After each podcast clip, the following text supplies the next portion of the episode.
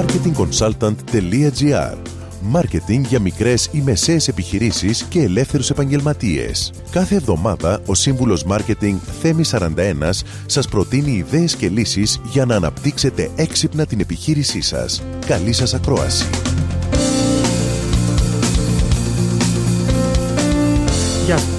Η δημιουργία και η δημοσίευση αξιόλογου περιεχομένου για τα social media δεν είναι κάτι εύκολο. Ίσα-ίσα είναι κάτι χρονοβόρο και απαιτεί αρκετή προσπάθεια και δουλειά. Είναι απαραίτητο λοιπόν να βρείτε τρόπους έτσι ώστε να οργανωθείτε και να ανακαλύψετε ένα χρονοδιάγραμμα που θα συμβαδίζει με τις υπόλοιπες υποχρεώσεις που καθημερινά έχετε λόγω της δουλειάς σας. Μία λύση είναι να ανταπεξέλθετε επαγγελματικά στη διαχείριση των social media με κατάλληλη παραγωγή και δημοσίευση περιεχομένου. Είναι δηλαδή σαν να κάνετε χρήση ενός ημερολογίου περιεχομένου, social media calendar. Τι είναι αυτό όμως το ημερολόγιο και ποια τα ωφέλη? Πολύ απλά. Όπως λέει και το όνομά του, είναι ένα ημερολόγιο, εβδομαδιαίο ή μηνιαίο, ανάλογα τη συχνότητα των δημοσιευμάτων που απαιτούνται από τη δουλειά σας, όπου σε αυτό έχετε σημειώσει τις δημοσιεύσεις που επρόκειται να κάνετε και πότε σκοπεύετε να τις κάνετε. Φυσικά, αυτό σημαίνει ότι θα πρέπει να έχετε ήδη ετοιμάσει το περιεχόμενό σας, έτσι ώστε να έχει πάρει την τελική του μορφή και να είναι έτοιμο για δημοσίευση. Επιπρόσθετα, στα ημερολόγια αυτά μπορείτε να σημειώσετε και τις άλλες ενέργειες που κάνετε, όπως καμπάνιες που τρέχετε, για να έχετε μια πιο καθαρή και συγκεντρωτική εικόνα του τι κάνετε.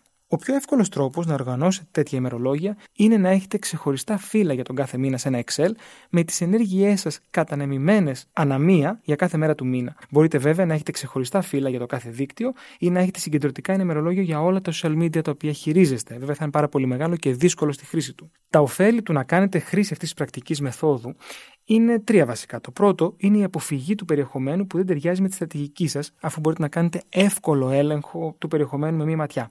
Το δεύτερο είναι ότι θα είναι πάρα πολύ δύσκολο να χάσετε σημαντικές ημερομηνίες όπως deadlines για την παραγωγή νέου περιεχομένου ή περιόδους αργιών, γιατί πάντα θα έχετε ένα reminder ότι πρέπει να κάνετε κάτι post. Και το τρίτο είναι ότι θα ισορροπηθούν οι προσπάθειές σας έτσι ώστε να μην αμελείτε κάποιο δίκτυο και να μην δίνετε παραπάνω προσοχή σε κάποιο. Και συνήθως οι επιχειρηματίες δίνουν περισσότερη προσοχή στο Facebook. Με αυτό σας δίνω ραντεβού την επόμενη εβδομάδα με νέες ιδέες και προτάσεις marketing. Καλή εβδομάδα.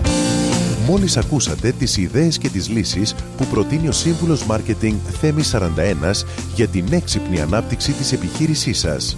Ραντεβού με νέες προτάσεις την άλλη εβδομάδα. marketingconsultant.gr. Μάρκετινγκ για μικρές ή μεσαίες επιχειρήσεις και ελεύθερους επαγγελματίες.